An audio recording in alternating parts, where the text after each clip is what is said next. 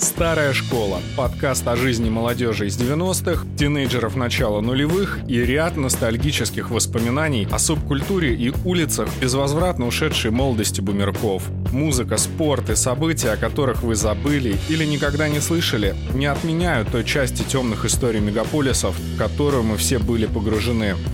Это была часть нашей жизни. Внимание, дисклеймер. А в данном выпуске будут упоминаться наркотики и запрещенные препараты, но со стороны подкаста «Старая школа» и гостя студии данное аудио не несет в себе призыва к употреблению и производству наркотических веществ. Берегите здоровье и не употребляйте наркотики. Старая школа про жизнь. Доброго времени суток. Дорогие слушатели и подписчики, в эфире подкаст «Старая школа». Это помощников. И расскажу вам такую историю. Когда от нашего сегодняшнего участника 17 эпизода я уже получил согласие, что мы запишем этот выпуск, э, я разместил сторис в Инстаграм с одним из клипов одной из его групп. И я удивился от реакции, потому что очень многие вспомнили, что это за коллектив, вспомнили эти легендарные песни, хиты и боевики, которые вы, скорее всего, помните. Ну и в общем и целом э, я удивился от реакции людей, потому что оказалось, что у всех этот коллектив связан с рассветом юношества, предстуденческим периодом или студенческим и с какими-то яркими концертами, но и в целом с эмоциями молодости и протеста. И поэтому я не буду долго тянуть эту интригу и скажу, что у нас сегодня в гостях фронтмен групп Skiffle, Crisis Dance и Mad Dog Артем Макаров. Привет. А, на самом деле очень рад, что вы гость нашей передачи. И скажу так, что у себя в Инстаграм, когда получил от вас согласие, что вы придете на, к нам на запись передачи, я на самом деле сделал такой небольшой спойлер и э, разместил видеоклип э, вот тот старый «Улетай, мой дог», и вот все мои старые друзья все таки да ладно, ты что? И вот, ну, представьте себе, что мне там человек 15 начинает писать истории, которые связаны именно вот, ну, с вашим творчеством. И они там типа Mad Dog, Mad Dog, Crisis Dance. И все вспоминают кого-то там типа выпускного. Вот у моего э, старинного друга э, Дима, Дима, привет, барабанщик из Помпеи. У него связан, например, выпускной с вашим творчеством. Причем, когда закончил школу, получил диплом. Непосредственно у него там все это происходило под музыку Dog. И на самом деле... Э, что для меня было удивительно, что удивительно, э, в первую очередь, то, что, блин, у вас э, очень э, огромное портфолио очень качественных работ, но я понимаю, что сейчас время не 90-е и даже не нулевые, и почему-то оно все как-то вообще от рока отошло. Вот у меня есть впечатление, что современная молодежь, они такие, ой, рок это вообще там, для стариков, это все как вы думаете? Ну, такое у нас легкое будет интро. Почему так? Почему сейчас молодежь вся отходит от э, рока, от рок-н-ролла, не слушает гранж, не слушает какой-то альтернативный рок, металл? Почему так? Не знаю. Сейчас слушают Моргенштерна, Гречку, Монеточку и так далее. Но мне кажется, вот так как я все-таки довольно часто вижу ребят с гитарными кофрами за спиной, которые идут там куда-то на реп-базу репетировать, вот, и мы на своих реп-базах тоже сталкиваемся с ребятами, которые любят рок и играют рок. Тут, мне кажется, на вкус, на цвет. Просто, может быть, как-то вот рэп и пафос, может быть, как сейчас немного рок вытеснил, вот. Но мне кажется, в этом поколении ребят молодых э, есть и, и те, и те. И те, кто не любит рок и считают, что это все скучно и что все это пережитки прошлого. Вот. Но есть и молодые ребята, э, которые играют в рок-группах, сколачивают эти банды, точно так же репают, точно так же где-то выступают. То есть я с этим сталкиваюсь. Вот сейчас давайте с вами немножко окунемся вот в ту атмосферу. Я просто и интервью с вами видел, и э, прежде чем с вами пообщаться там, ну, я и до этого на самом деле про вас почитывал всякое разное узнавал, всегда интересовался. Но вот сейчас мне хотелось бы окунуться вот назад туда, в 90-е. А, ну и в целом у нас вообще весь подкаст, он о 90-х. И меня вот некоторые люди спрашивают, говорят, Саша, что ты делаешь про 90-е? Че вдруг, ну, типа, время тоже какое, что ты как старпер? А на самом деле все очень просто. Для меня там не только там какое-то там счастливое детство, подростковый период, но и, наверное, то время, когда все было-то, в общем-то, не так-то уж просто. И быть рок-музыкантом тогда, это, скажем, наверное, немножко другие усилия усилия, чем сейчас. И вот прежде чем перейти к вопросу, вот именно о усилиях, а, наверное, 90-х, э, вот Какова вообще специфика, по вашему мнению, именно 90-х? А почему именно так в 90-х была популярна рок-музыка? Почему э, альтернативный рок так вот как-то безумно выстреливал. И если взять вот даже всех там условно, всех не всех, но большую часть, наверное, ваших знакомых, все, кто в 90-х там в начале стартовал с какими-то музыкальными проектами, так или иначе становились популярными людьми. Я сейчас имею в виду и покойного Макса Галстиана, ну и ряд ваших знакомых, которые вот вы же все вместе начинали, и концу 90-х, начало 2000-х вы все там плюс-минус попали в какое-то невероятное, ну там, зенит славы. Вот сама атмосфера 90-х и музыка 90-х, вот какая она? Потому что мне кажется, что в 90-х найти приличный там инструмент, на котором можно играть, это там какие-то колоссальные усилия, э, собрать людей, которые бы там были одержимы и какое-то там достаточно уверенное количество времени с тобой находились, это тоже усилия. Ну и плюс сама вся коммуникация, которая строилась без мессенджеров, а посредством там, домашних телефонов, каких-то встреч, а для того, чтобы договориться банально на концерт, но это же тоже какие-то, ну, мне сейчас кажется, это невероятные усилия, потому что сейчас, ну, в рамках э, 2020-х это все как-то оно записал демочку, хочешь с коллегами на студии на любой вкус и цвет, ну, в зависимости от твоего кошелька. Хочешь дома на компе все сделал, отправил демку организаторам, нашелся какого-то там удаленного сотрудника. Ну, мне кажется, что сейчас проще, тогда сложнее. В чем вот эта специфика именно 90-х? Ну вот, наверное, в том, что это было сложнее, поэтому это было интереснее. менялись кассетами, там, если мы вспомнили про Макса Галстяна, а, я с ним играл одно время в группе, недолго, правда. Вот. А, например, от него я получил кассету с Red Hot Chili Peppers с альбомом Blood Sugar Sex Magic. Вот. Он мне совершенно с горящими глазами, Тёмыч, ты должен это услышать, послушай, это офигенно. Так я познакомился с Red Hot Chili Peppers. Потом у меня был друг, который жил в Америке и работал в Америке, и привез мне оттуда 90-минутную кассету а, на одной стороне был Pearl Jam 10, точно помню. На другой стороне был Faith No More, альбом Real Thing. Вот. И мы это все слушали, менялись этими кассетами, э, без телефонов, ну, как-то обходились, созванивались там по домашним э, телефонам, про кого-то шел слушок там, э, например, как я вот стал играть в группе Макса э, Галстяна. У нас в Подольске был э, такой человек Богдан Бобров, но он, в общем, он сейчас есть, он художник, пишет стихи, он сейчас барабанщик группы «Дети Пикассо». Вот. А он тусовался на журфаке, приезжал с журфака, рассказывал все самые последние московские новости с Подольски. Вот. И как-то он ко мне подошел и говорит, слушай, там у меня вот ребята знакомые, вот Макс Галстян, а, ищут вокалиста в свою группу, я им дал послушать твою демку, вот, ну, им понравилось. Не хочешь попробовать? Вот. Я говорю, конечно, хочу, это же интересно. Вот. И репетировали мы, это был дом аспиранта-студента на Октябрьской. Вот. Репетировали в актовом зале. А, у Макса, по-моему, тогда был четвертый лидстар. Это считалось по тем временам крутая гитара. То есть это, конечно, не Fender Stratocaster или Telecaster, вот, но это был Star 4, вот, стоил он приличных денег, но, в общем, как-то вот и с инструментами так обходились, как-то подкапливали, вот, кому-то, может быть, э, родители помогали, добавляли денег, вот, то есть, ну, это была движуха, это было интересно. Сейчас, конечно, все есть, я понимаю, телефоны, интернет, там, списаться, отослать там демку, товарищу по группе, смотри, у меня вот новая идейка, вот интересно, что ты сюда сыграешь или, может быть, споешь. Вот.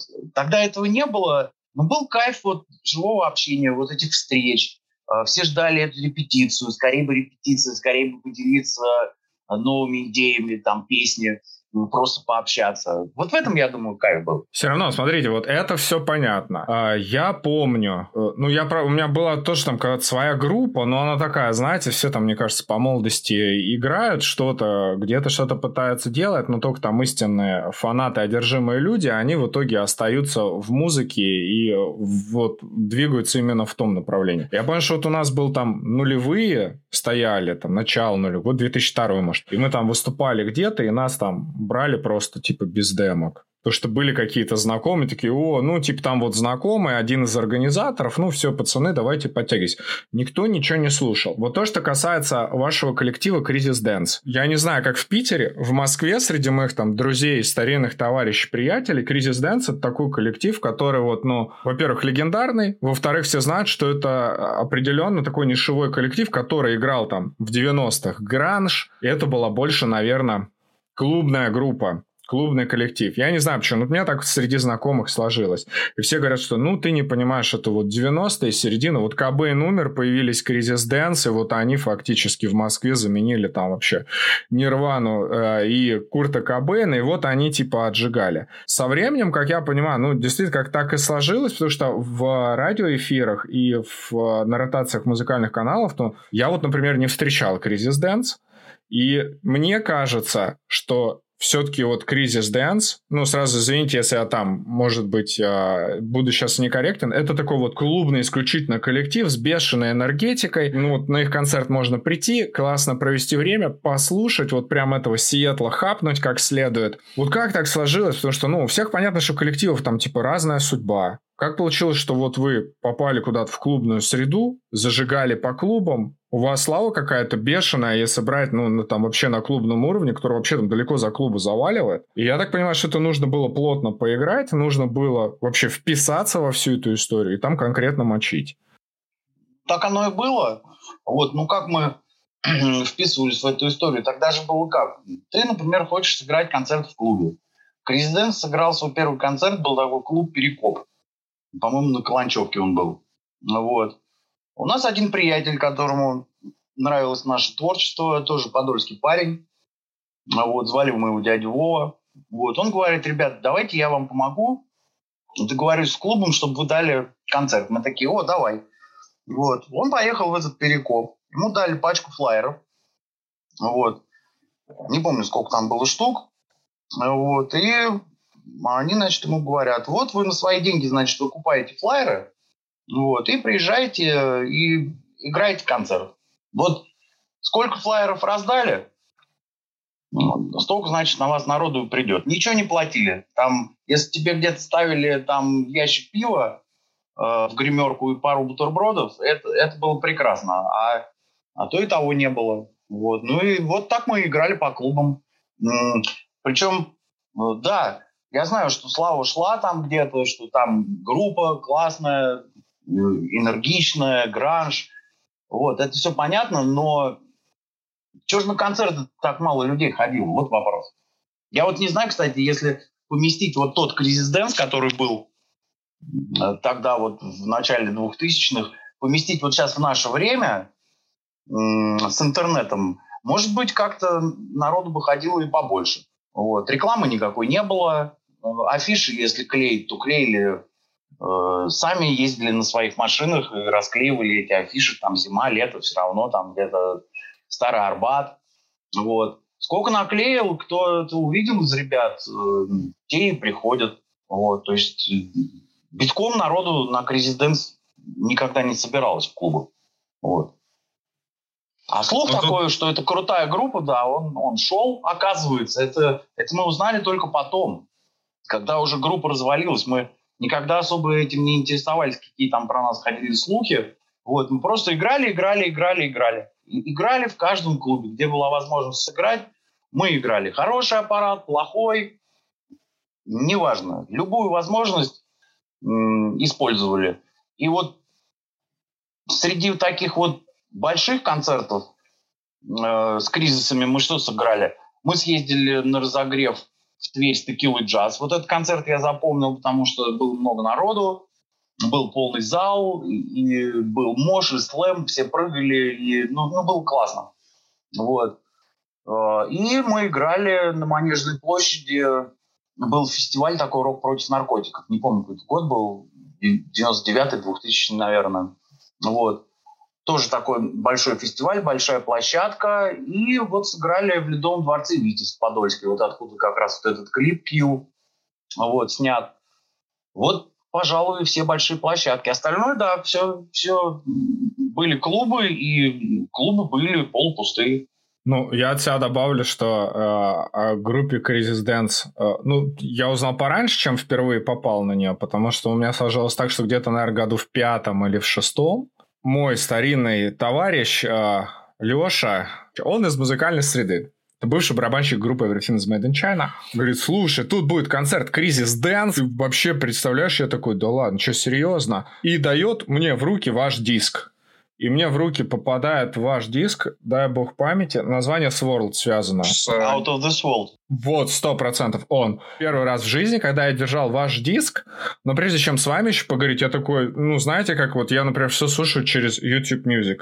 Я такой, сейчас, в YouTube Music, ну, по-любому послушаю, вспомню молодость. И набираю в YouTube Music, э, нахожу клип Cure, ну и все, больше нет Кризис Dance. И я такой, я что-то не понял, что за дела? А, и я начинаю набирать дальше в Гугле и нахожу, что э, люди, ну, в принципе, размещают там, если вашу дискографию посмотреть, ее там можно найти, не на многих местах, но она еще есть, слава богу, она сохранилась. К чему вопрос? Я не могу понять, просто уловить вот этот феномен. Ну, для меня уникальность группы Crisis Dance это группа, ну, пластинки, которые объективно, они не то, что там вот везде вот так вот лежат, ты прям берешь, слушаешь. Нет. На концерт попасть, ну, это нужно быть там в теме. Для того, чтобы вообще, ну, типа вот понять атмосферу всей этой группы, это нужно было, не знаю, наверное, вот когда-то вот окунуться вот, вот в те самые времена. И если я все это вспоминаю, то понимаю, что вот было то время, когда, в принципе, в клубах много гранж-коллективов играло. Много коллективов, которые играли именно гранж. И много коллективов, а, которые, ну, не меньше вашего выступали, по большому счету, ну, тоже ж были. Но вот почему вот именно у вас у Кризис Дэнс до сих пор такая атмосфера культовой группы, культовой московской группы. Вот вы с чем это связываете? Не знаю, я, я, честно говоря, сам не понимаю, и никогда я этим не интересовался, и уже после того, как группа распалась, э, тогда уже, да, появился интернет, и вот когда появился интернет, я стал почитывать вот такие отзывы, и то, что культовая группа, и, ну, в общем, не знаю, тогда мы этого всего не ощущали. Мы играли концерты, полупустые залы, нам ничего не платили. То есть все мы тащили, в общем-то, на собственном энтузиазме. А потом вдруг выясняется через какое-то время, что это была культовая группа отечественного гранжа. Вот для меня это тоже так удивительно. Старая школа про жизнь был Crisis Dance, После Crisis Dance, насколько я понимаю, то есть э, в один из там каких-то концертов вы знакомитесь со Снейком Хакимовым, и он вас приглашает в группу Mad Dog.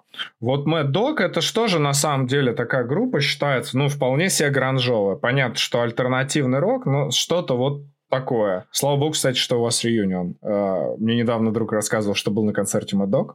И если честно, я им прям немножко позавидовал. Ну, даже не немножко, а прям совсем такой говорю, я бы на самом деле много отдал вот сейчас бы, чтобы просто сходить на их концерт. И вот э, Mad Dog, получается, вообще коллектив, который э, в 90-х годах вообще каким-то становится, я не знаю, но это, это ж прям рок-звезды. Ну, не дать не взять. 98-й год, я, только появляется Муз-ТВ. Я понял, что в 98 году, как не включу Муз-ТВ, я прям реально ждал эфира, когда будет типа Dog.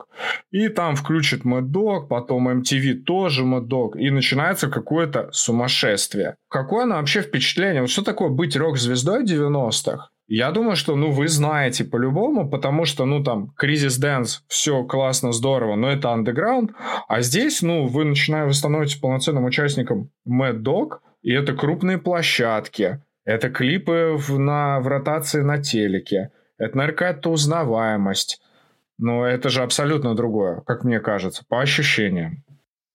Но это было приятно. По ощущениям это было приятно, когда стали крутиться эти два клипа на Муз-ТВ MTV «Улетай 6.3.0». Вот, и народ стал ходить. И на концерте ты поешь, люди все с тобой в зале поют слова всех песен, все знают.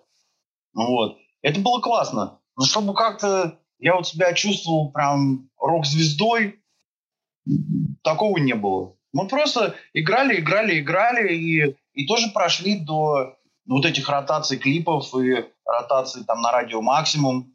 Вот. Тоже прошли, ну, непростой путь. Тоже это получилось все не сразу. Репетировали, состав менялся, песни сочиняли, кропотливо к ним относились, берегли каждую идею, цеплялись, э, хотели сделать классную большую песню. Что-то получалось, что-то не получалось. Выступали, ездили там за свои деньги на Казантип, чтобы там ну, показаться на два даже Казантипа. Вот мы, мы попадали, то есть реально в поезде с дошираком, вот, но за идею, вот. Поэтому, когда стрельнули вот эти два клипа, это было, конечно, ну, неожиданно, но мы понимали, что это плод нашей работы, и это классно. Вы сейчас заговорили за Казантип. Я помню, что когда-то на Казантипе, на том старом, в конце 90-х, выступали рок-группы. Я помню, что там были AFK, был какой-то беспредел, и то, что туда там какие-то альтернативные рок-группы попадали, ну, мне никогда не было понятно. В моем там, ну, восприятии вообще, типа, фестиваля Казантив, это фестиваль, куда люди едут там дико угорать. Ну и что-то, наверное, употреблять и слушать какую-то там вообще невероятную электронную музыку. Почему? Вот как раньше на Казантипе оказывались рок-музыканты? Почему вообще там было принято такое решение, что должны быть рок-музыканты на Казах... Для чего их звали? Ну, насчет кто решил звать рок-музыкантов, э, я, конечно, не знаю. Вот, но там было две площадки. Там у них был заброшенный реактор, вот, атомный, и дискотеки все проводились там. Вот, там рейв, джангл, что, что тогда игралось а, модное, я точно не помню. Вот. А э, на пляже стояла сцена с хорошим мощным аппаратом, с хорошим светом, стояла прямо на берегу моря. Вот, это было очень красиво. Концерт начинался уже, когда э, темнело, и на сцене стоишь, я помню свои ощущения, когда перестают бить лучи в глаза, когда ты что-то видишь, Э, ты видишь кучу совершенно счастливых людей перед сценой, а дальше ты смотришь просто в море и туда, прям бесконечности аж до мурашек. Но это, это, был, это был полный кайф. Вот, насчет АФК не знаю. Мы там с ними не пересекались, а пересекались мы на двух казантипах э, с Дуб через Дуб, точно помню. Вместе с ними мы играли, по-моему, на первом казантипе. А на втором казантипе, если я не путаю, кто из наших звезд тогда был, по-моему, Текил Джаз. Ну и тараканы. Если я ничего не путаю, они тоже, по-моему, как там проскакивали. Вот не помню я вот этот момент. Вот. Помню, еще была такая классная, совсем андеграундовая группа э, клубная, называлась Заубер. Вот мы с ними играли как раз э, второй раз, да, когда мы туда приехали. Это был второй Казантип. Мы ездили подряд два года у нас так получилось. То есть лето, и через год опять лето и Казантип. Атмосфера там была классная. Вот. Ну, также провокация там была перед вторым концертом. Просто надо уже начинать концерт. Бамс, кто-то в городе как будто просто большой волосатой лапой выключает рубильник. Просто бамс выключает электричество. На час концерт задерживался. Вот, там какой-то начал подниматься кипиш. Вот, ну, потом как-то все это включили, и концерт прошел классно. Атмосфера там была очень классная. Да, мне понравилось. Вот раз мы уже заговорили о звездах рок-н-ролла и о Казантипе, сразу заранее приношу извинения, если этот вопрос будет, ну, некорректным или, может, как-то вас будет... Вы сразу меня остановите. Связано это с а, я, поскольку там в начале нулевых был большим поклонником группы, открываю как-то, ну, у меня там бабушка с дедушкой выписывают а, газету «Московский комсомолец», последняя, значит, вот страница, это звуковая дорожка, и я, короче, там как-то читаю, статья про Мудок, я такой, класс, интересно, ну, типа, читаю, и там статья, если я не ошибаюсь, то ли Капиталина деловая, короче, кто-то пишет про группу Мудок, И то, что там типа меняется вокалист в связи с тем, что э, фронтмена группы Алексея Макарова, значит, э, ну, увлекся героином, и, собственно говоря, вот так типа произошло, что вот поэтому типа вокалиста группы поменялся, но в целом коллектив э, не сбивается со своего курса. И вот такую информацию я читаю, потом прихожу на концерт Мадок, реально, ну, вас уже не вижу, вижу вообще там другого человека. И с одной стороны мне, ну, как бы грустно, потому что я хочу слышать тот самый голос, ну, не Дениса Саевича, при всем уважении к нему, а хочу слышать вас. Но вас нет, и э, в следующий раз, когда я вас там вижу, это вообще 2006 год, э, реальный рок-концерт, ну, вы вообще вполне там в добром здравии, то есть все выступаете. Ну, и у меня все время, ну, складывалось какое-то такое впечатление, что, наверное, этот момент в вашей жизни был. Да, был, но это было после. Э, Капиталина Деловая сказала неправду. Это было после. У меня были проблемы с наркотиками, вот, но это было э, уже, наверное, спустя года два э, после того эпизода, э, про который вы рассказываете. Да, вот. Слухов, да, слухов ну, там ходило много. Я тоже читал про себя, и ребята мне притаскивали какие-то газеты, какие-то журналы, и погиб по автокатастрофе, я про себя читал, и сгорел там в каком-то собственном, блядь, особняке, вот, и умер от передоза, и, ой, да, там я столько про себя на, наслушался, вот, ну, да, проблема была, я не скрываю, вот, но я с этим справился. Так что причиной, наркотики не были причиной моего ухода из мотора. Слава богу, но просто, знаете, как бы вот э, я рос, например, в таком районе, э, где мне мой друг вот часто говорил такую фразу в начале нулевых. Саша, скажи э, спасибо Господу Богу, что мы не на пять лет старше. И это касалось именно героина, потому что вот все, кто были, ну, у нас там старшеклассники, старшие ребята на районе, все, кто были в среднем там, лет на 5 старше, они на самом деле, ну, их там прям реально забирал героин, и даже не просто героин, а наркотики, это вообще такая, ну, история, которая для 90-х там вообще максимально, ну, наверное, доступная.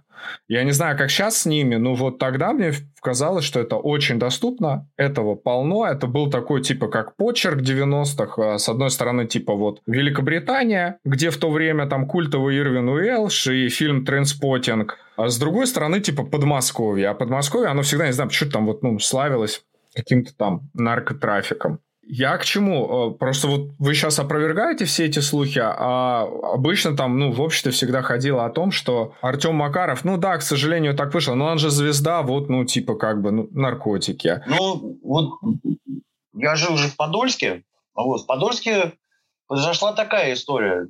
То есть до 2000 года э, в Подольске можно было найти там, ну, травки покурить, гашиша покурить. И как-то все курили, все собирались в компашке, все были добрые, рассказывали друг другу новые стихи, делились новыми песнями под гитару, там пили пивко. Ну, и как-то это было все по-доброму и было классно.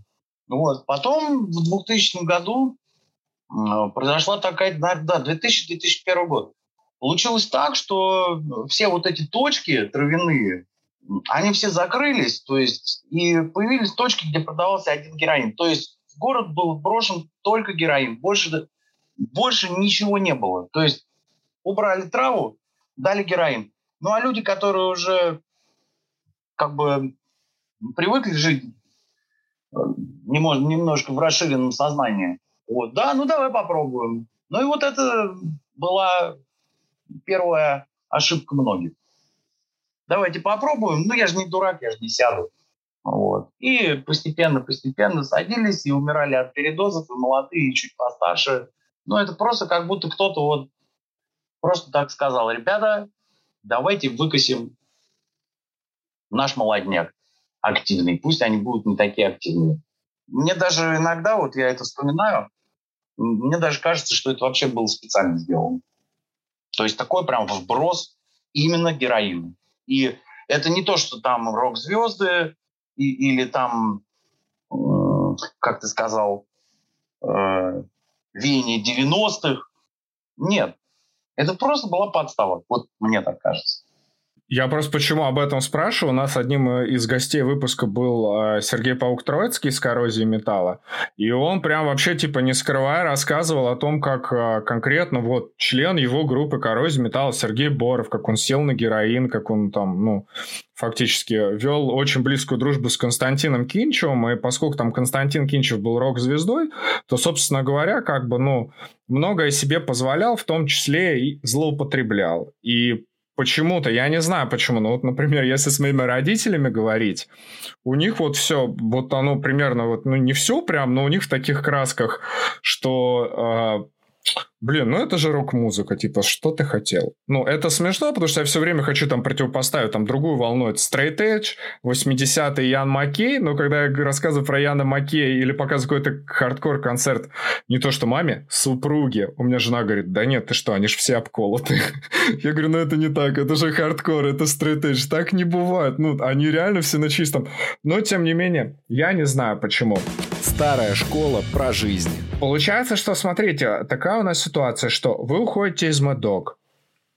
Вот каково, ну не было ли вообще вот ощущения этой пустоты? У меня вообще сложилось впечатление, что вот э, вы вот после Мадога до Кризис Дэнс, который я увидел, к счастью, в 2005-2006 году, вы где-то, ну, я не знаю, где вы были, вот я просто хотел бы понять, где вы были, а, у меня складывается ощущение, что, наверное, ну, лично по своим ощущениям, если бы я, например, в какой-то э, популярной группе исполнял, а потом бы вернулся на какую-то там другую точку, ну, меня бы, наверное, ну, по идее, по логике моей, наверное, какая-то пустота бы раздирала. Было ли ощущение пустоты? Потому что, мне кажется, ну как ты типа играешь в такой достаточно популярной группе, потом ты возвращаешься и заново собираешь Crisis Dance, это ничего себе усилие. Время поменялось, все поменялось, опять все надо начинать заново, и вот, ну, вот именно этот период. Нет, а э, пустоты не было, потому что тут же появился Crisis Dance, Crisis Dance и собирать там особо с какими-то усилиями ничего было не надо. Ребята все были готовы играть, у всех горели глаза. И, собственно, вот этот вот период, когда я из Mad Dog а ушел, вот, и мы собрались с кризисами, э, мы активно репетировали упорно, сочиняли новые песни, записывали вот эти вот диски. То есть как-то вот получилось так, что я включился сразу в другую работу. Но сцена же все равно менялась на тот период, как я понимаю. Но вообще там, ладно, там в 90 просто... Сейчас приведу такой пример. 2000 а, год, День молодежи, где-то там 1 июля, мы с моим другом Бородой, нам там типа лет 15-16, едем в МДМ, потому что там ничего себе концерт. Мэддог, Седьмая раса, Тараканы, Наив, Дистемпер, Текила Джаз, Дельфин, а, Долина... Короче, там коллективов штук 30. Они прям все крутые, все яркие. Но сейчас, вот почему-то сейчас, не таких фестивалей, Куда половина коллективов исчезли? Ну, сейчас посмотришь на нормальный концерт пойти, ну, я не знаю. Вот знаешь, вот у Мадога сейчас есть концерты, ну, их там условно там 3-4 в год. Куда все это делось? Понятно, что там часть коллективов там ушли, кто-то уже с реюнионом. Но вот эта сцена, она же все время меняется. Вот как это вообще было заметно? Типа 90-я сцена вообще абсолютно одна. Нулевые, она вообще другая. Но было заметно, да, было заметно, когда появилась седьмая раса.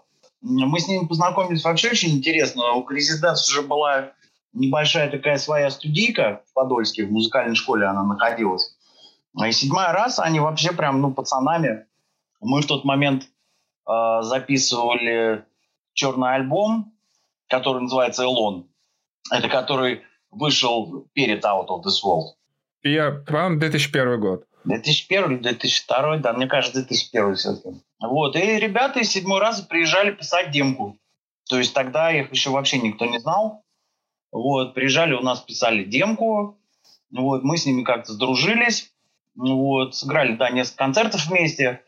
А, куда потом делись вот эти вот группы, там, тараканы? Ульи была такая. Да, вот Улья, да, офигенная же группа была. Э, Родионов, Володя. Вова, Родион, Вова, Вова, да. А, сейчас скажу, Смальта. Вот такая гранж-группа была. Из Мальта Нижнего. круто, это же Юрген Николаев. Он... Да, Юрген Николаев, на минуточку, уникальный человек с ограниченными возможностями. Когда первый раз увидел концерт с Мальта, они грели седьмую расу, я был в шоке, потому что когда я видел, как он играет на гитаре, я, ну, я видел, что это фантастическое вот желание человека играть просто то, что он играет. Это фантастика. Да, вот. Вот эти ребята, с Мальты я узнал уже чуть попозже, после седьмой расы. Вот, и мы где-то на сборных концертах с Кризис Дэнсом, седьмой расой, э, с Мальта вот с Юргеном, э, мы вот с ними вместе выступали. Такая еще была группа Карфаген Пал называлась. Ой, что-то тоже очень-очень такое вот из, да. Знакомый, да-да-да. Очень много мы с ними играли, и тогда был вот этот знаменитый культовый клуб «Свалка», и «Акватория» классный был клуб, потом на Сходнинской был клуб Юту, и вот там вот как раз вот эти все сборные концерты и проходили всех вот этих групп. Вот. А где на то время были другие ребята, там Дистемпер, например, или тараканы. Вот я не знаю, мы с ними сыграли в ДК МАИ, помню, был большой концерт, и там были все-все-все, и тараканы, и наив, э, Ули, э, Crisis Dance, в общем... Группа Шлюз, наверное. Группа Шлюз была. Ой, может, ты на нем даже и был на этом концерте. Вот. Был классный большой такой сборный рок-концерт с кучей народу, с хорошим звуком, с классным светом. Ну, все было просто классно. Вот. Потом еще вот что я помню. Где-то, наверное, это был 2000-2001 год. Вот. А, ко мне девчонка одна подходит, говорит, поехали на концерт. Так мои, я говорю, а кто там играет? Ой, ты что, вот, ты, сейчас такая группа, ты вообще просто упадешь. Небо здесь. О, ничего себе, да, Кришнакор. Да, я говорю, блин, поехать не могу. Вот, ну потом типа, приедете, поделитесь со мной впечатлениями. И вот они, значит, компашкой сгоняли в ДК Май на небо здесь, приехали, глаза у всех на лбу, ты не представляешь, что там было. Я говорю, ну что, что там было-то? Ну вот они, ты представляешь, посередине концерта они рубили-рубили, потом раз выходят кришнаиты с бубнами, с барабанами, и вот по всему залу вот этот хоровод этот кришнаитский такой вертеп там начинается, просто шамане, ну, класс. Вот. Вот помню, вот такой вот еще взрыв был вот э, группы «Небо здесь». Потом они, э, появилась такая радиостанция, появилась, к сожалению, ненадолго, была такая радиостанция «Ультра». Да, да, Чача Иванов, и знаешь, он же там как раз вел еще все радиоэфиры, что там такая подборка всегда была такого андеграунда хорошая, да. Вот, по-моему, 105 у них была волна. Да. Я прям просто, да. я отлично помню, что в машине едешь, у меня постоянно включено радио вот на этой 105 волне, радио Ультра, и м- там очень часто крутили как раз «Небо здесь», песня была «Не торгуй собой, груди. не продавай себя даром». Вот. Ты думаешь, боль – это доза свободы? Да, вот. Да. Вот. Из наших не помню, не помню, что там еще из наших групп ставили. Вот. Но вот точно помню, что «Небо здесь» там было очень часто. Хотя вот по большому счету, на самом деле, вот сейчас вспоминаем небо здесь, все эти кришнаитские, ну не ново же. Вот я понял, что это не ново, только когда подписался в Инстаграме на Рэя Капа. Вот, просто, ну, Рэя Капа, если, ну, вы посмотрите его э, аккаунт, там все время у него такая вот четкая грань, там вот здесь хардкор, а вот здесь кришнаиты, вот здесь семья, и где-то там они в Central Park, какой-то пикник с кришнаитами а вот здесь серьезная сцена. Просто мне на самом деле, оно почему-то всегда так обидно, а, потому что есть такой классный на Ютубе канал, Uh, называется hate5six.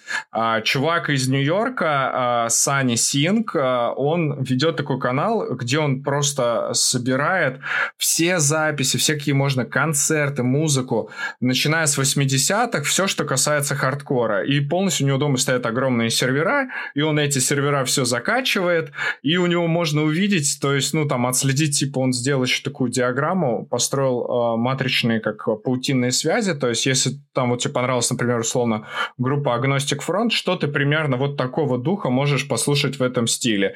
И там какая-то грандиозная ну, работа, и я вот смотрю, как там люди заморачиваются. Там, условно, если бы вот была, допустим, группа Crisis Dance где-то в Штатах,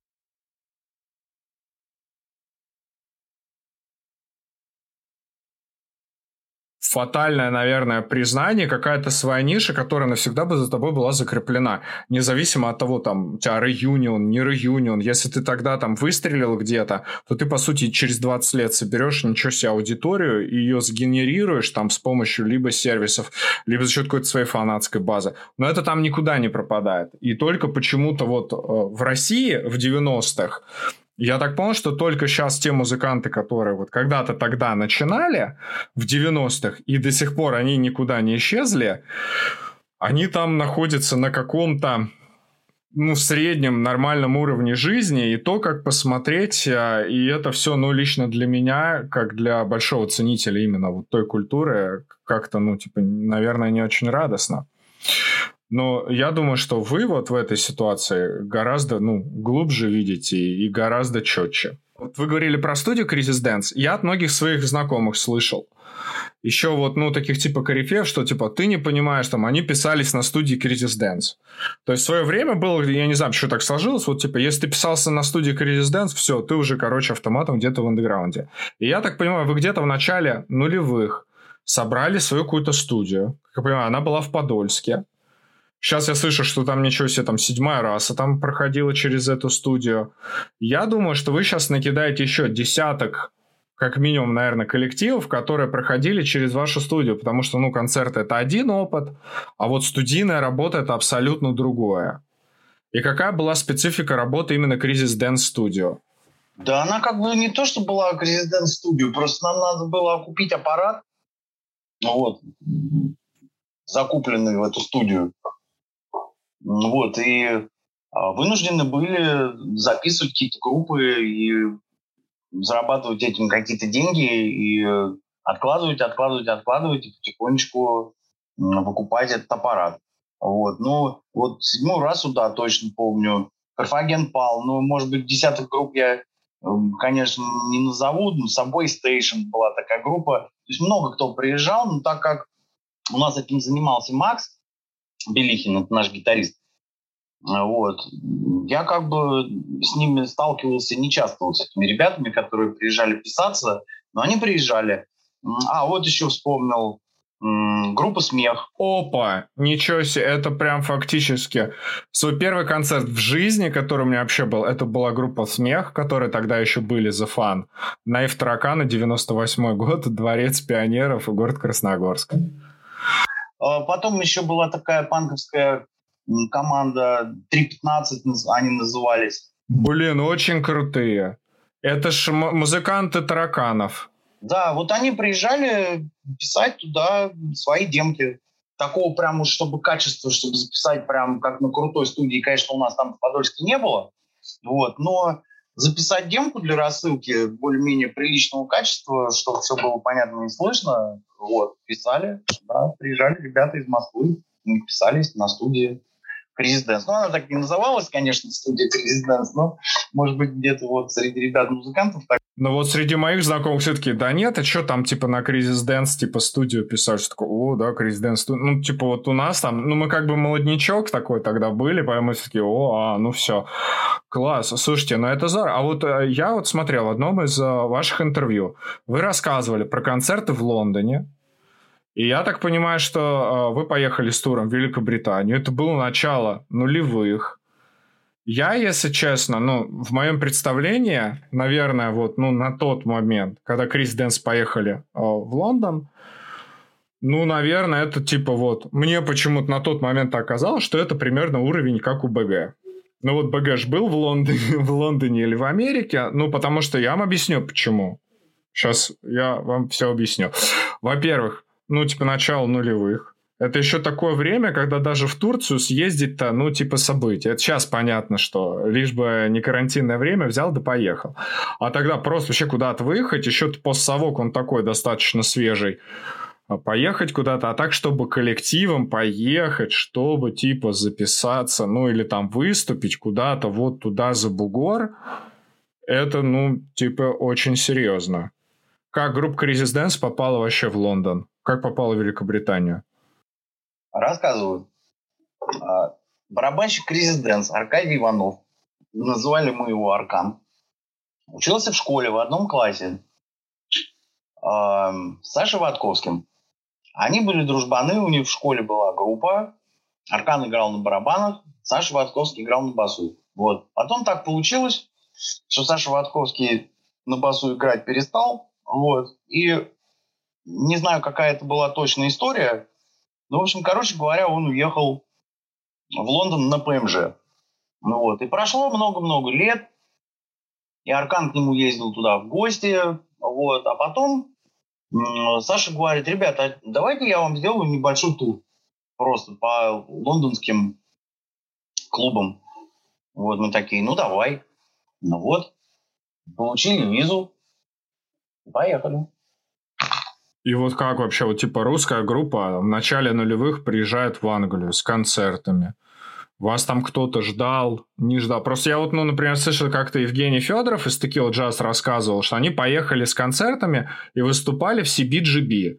И вот когда они выступали в CBGB, перед ними какая-то там группа выступала, я уже не помню какая, но у них было полное ощущение, и был полный зал, типа аншлаг. И они были полностью уверены, что вот, этот, э, вот эта аудитория останется и будет слушать их. Но сейчас уже не секрет, что вот, ну, в европейских странах там люди ходят на конкретные коллективы. И если они, допустим, знакомы с творчеством того или иного коллектива, они такие прям целенаправленно приходят. Если ты какой-то коллектив а, условно не с такой вот не с такой вот широким спектром аудитории, то, возможно, твое выступление будет как-то сильно отличаться. Вот что там было вообще по концертам? По атмосфере, по ощущению? Первый концерт мы сыграли так, не помню, как назывался клуб. Вот, он находился в таком старом огромном здании, типа наших таких старых советских э, кинотеатров с такими здоровыми колоннами, с большим фойе. Вот. Мы играли с местной британской группой. Мы играли первые, они играли после нас. Вот. И я точно помню, мы заходим Значит, в это фойе там стоит огромная барная стойка, там какие-то диваны, столики, столы, куча народу, ну, ну не знаю, ну, на вскидку, ну, наверное, человек 300 там точно было. Вот, мы такие обрадовались, думаем, как здорово, сейчас сыграем. Вот, а чтобы пройти в зал, ну, это как вот действительно, как в старых кинотеатрах. То есть ты через фойе проходишь, и потом огроменные, здоровые, значит, открываешь двери и уже попадаешь в зал кинотеатра. Вот. Это было все очень похоже. Они вытащили оттуда, может быть, это и был какой-то старый кинотеатр, они вытащили оттуда все эти ряды стульев. Вот. И такой портер. Вот. А, и такая, ну, средняя, средняя сцена, такая какая-то небольшая, не маленькая. Хороший звук, хороший свет. И мы начали играть а народ в зал не заходит. То есть все там, кто сидел, вот, все, все вот эти вот там, условно говоря, 300 человек, мы одну песню играем. Я думаю, ну ничего, сейчас, может быть, вторую, третью сыграем, может быть, там народ на звуки подтянется. В общем, мы сыграли, по-моему, 10 песен. А вот. Э, никто эту здоровую дверь не открыл, никто в зал не вошел. Сидели только там два пьяных ирландца и, и с ними такая же пьяная девушка с бубном. Вот так мы отыграли свой первый концерт в Лондоне. Вот. Потом вышла на сцену их группа местная, молодые причем пацаны, такие лет, лет вообще, наверное, по 14-15, сыграли так, что мы просто стояли, вот меня просто челюсть до земли отвисла, какой уровень вообще группы, молодые, совершенно там 15-летние пацаны. Вот сыграли что-то в британском стиле, что-то немножко напоминающее Radiohead, такого э, плана музыка невеселая. Вот, и все, и эти все 300 человек ломанулись в зал слушать их, и все, и прыгали, и скакали, и была вот эта классная атмосфера рок-концерта. Когда играли мы, никто в зал не вошел. Так прошел первый концерт Лондоне.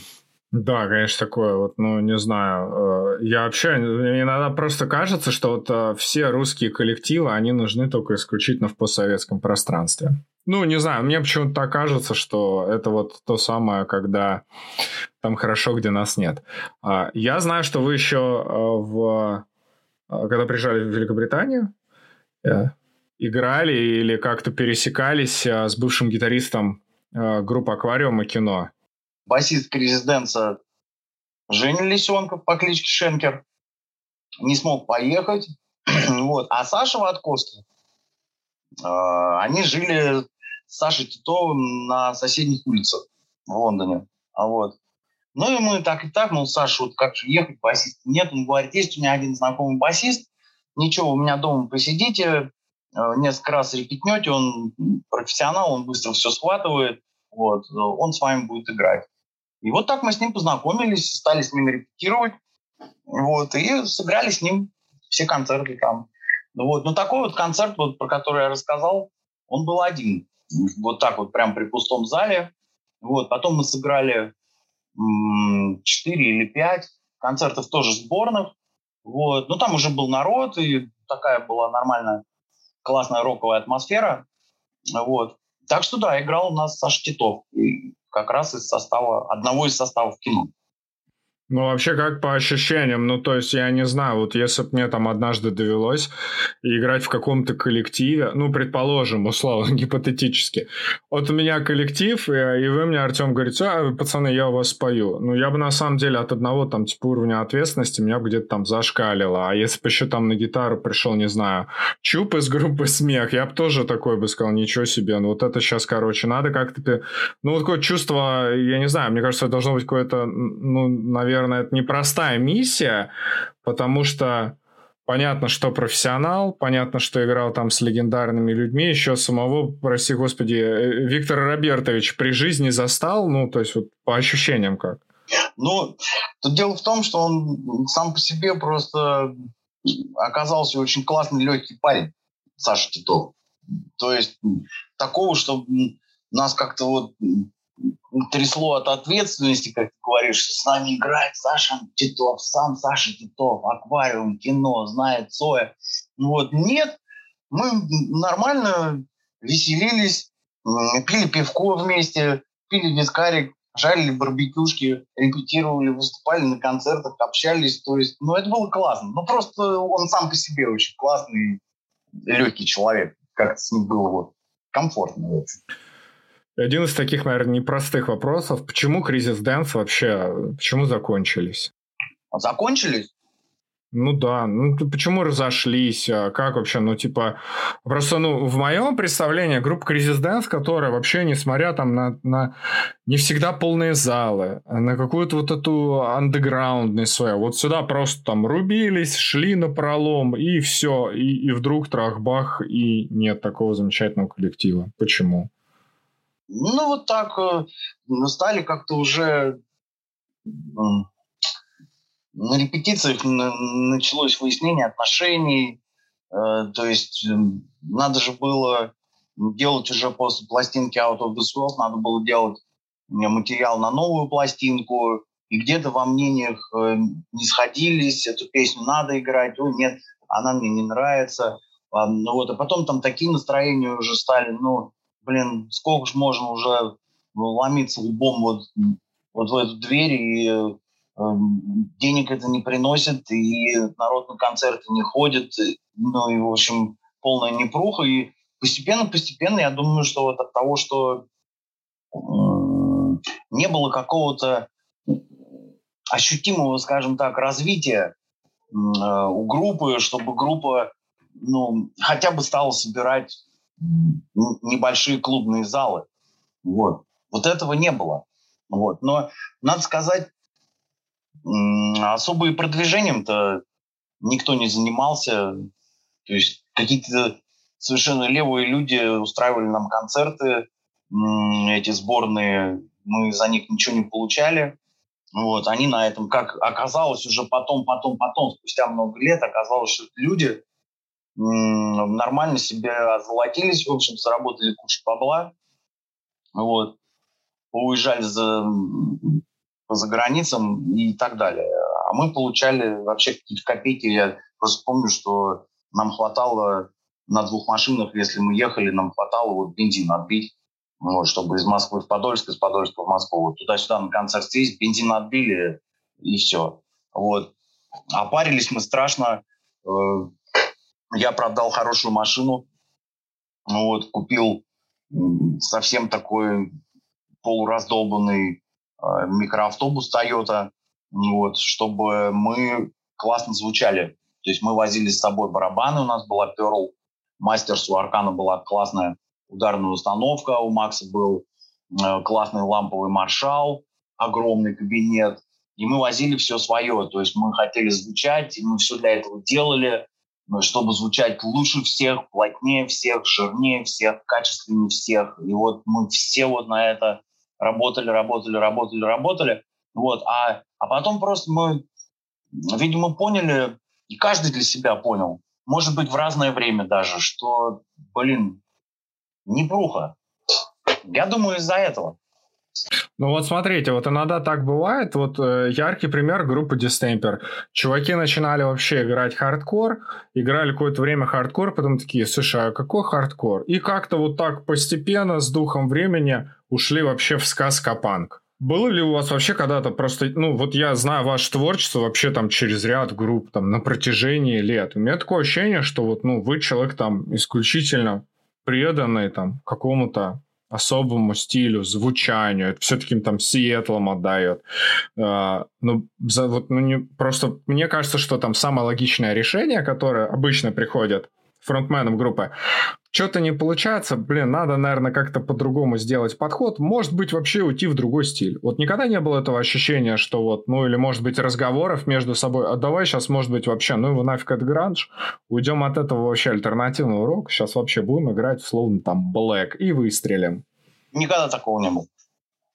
Вообще никогда и ни у кого. Из группы э, вот этих вот каких-то включение там задних скоростей или давайте что-то там похитое, что-то подоходчивее там, для людей. Никогда такого не было. Вот. И даже такого не было, включая тексты.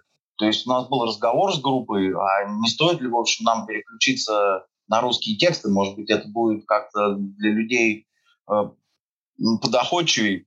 Вот. И в итоге получилось так, что мы договорились до того, что не надо нам никаких русских текстов, такая музыка с русскими текстами звучать будет хуже. Поэтому у Резиденс есть только одна песня на русском языке, если ты знаешь. Она называется «Шаман». Но сейчас ее исполняет группа Скифл. Иногда. Правильно?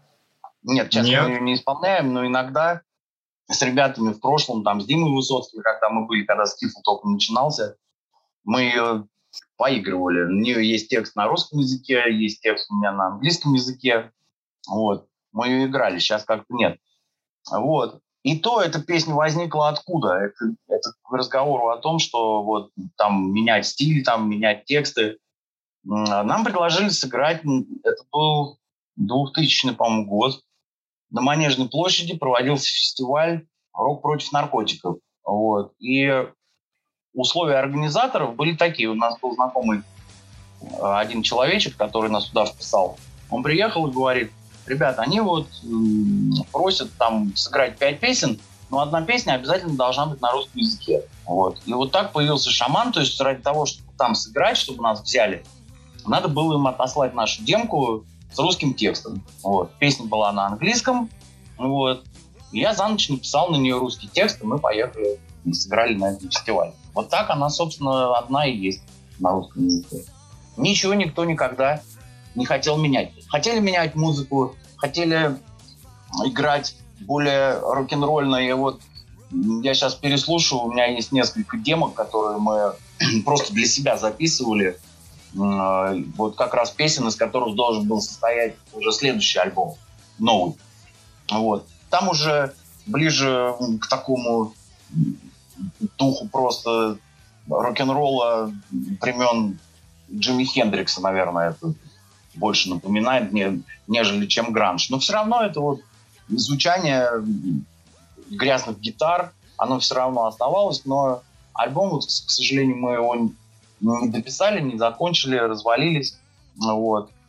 А материал вот я сейчас так вот свежим ухом слушаю уже по прошествии лет. Материал неплохой. Артем, давайте в завершение нашей беседы посоветуем молодому поколению, вот чтобы понять группу Crisis Dance, какие три ключевые пластинки нужно послушать?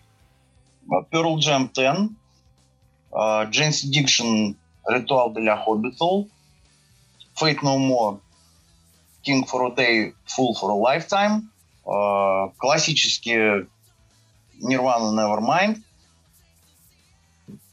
Red Hot Chili Peppers, Blood Sugar Sex Ого, ничего себе, вы прям дали. Прям вообще самый сок, самую классику. Да. Вас хочу поблагодарить от лица всей старой школы за вклад, в первую очередь, а, в развитие отечественной рок-музыки. Он действительно есть, это очень сильно чувствуется, и э, люди помнят, люди знают, хочу сказать, и люди э, безгранично любят и слушают. Вот, и э, мне мне бы очень хотелось, чтобы... Я знаю, что музыканты, э, вот те, ну, как, как говорится, властители душ, на самом деле, э, те люди, которые, когда вот нам бывает там грустно или весело, так или иначе мы там ставим музыку, и она украшает наш день. И я знаю, что музыканты — это очень-очень э, люди тонкой организации. Вот мне бы хотелось, чтобы вы всегда вот э, слова о своем вкладе периодически вспоминали. Мне кажется, может быть, иногда у вас бывают дни, когда кажется, может быть, оно все зря. Вот я вам абсолютно точно хочу сказать, что вообще ничего не зря. Да, вот. спасибо. Вам, вам спасибо огромное. А я, в свою очередь, хочу поблагодарить гостя нашей студии. Еще раз напоминаю, что с нами был фронтмен групп Skiffle, Mad Dog и Crisis Dance. Артем Макаров. Спасибо огромное вам, Артем, за эфир. И спасибо вам, дорогие слушатели и подписчики. Этот контент был специально для вас. В эфире был Помощников, Старая школа. И до новых встреч на следующей неделе. Старая школа. Подкаст о жизни молодежи из 90-х, тинейджеров начала нулевых и ряд ностальгических воспоминаний о субкультуре и улицах безвозвратно ушедшей молодости бумерков. Музыка, спорт и события, о которых вы забыли или никогда не слышали, не отменяют той части темных историй мегаполисов, в которую мы все были погружены. Это была часть нашей жизни.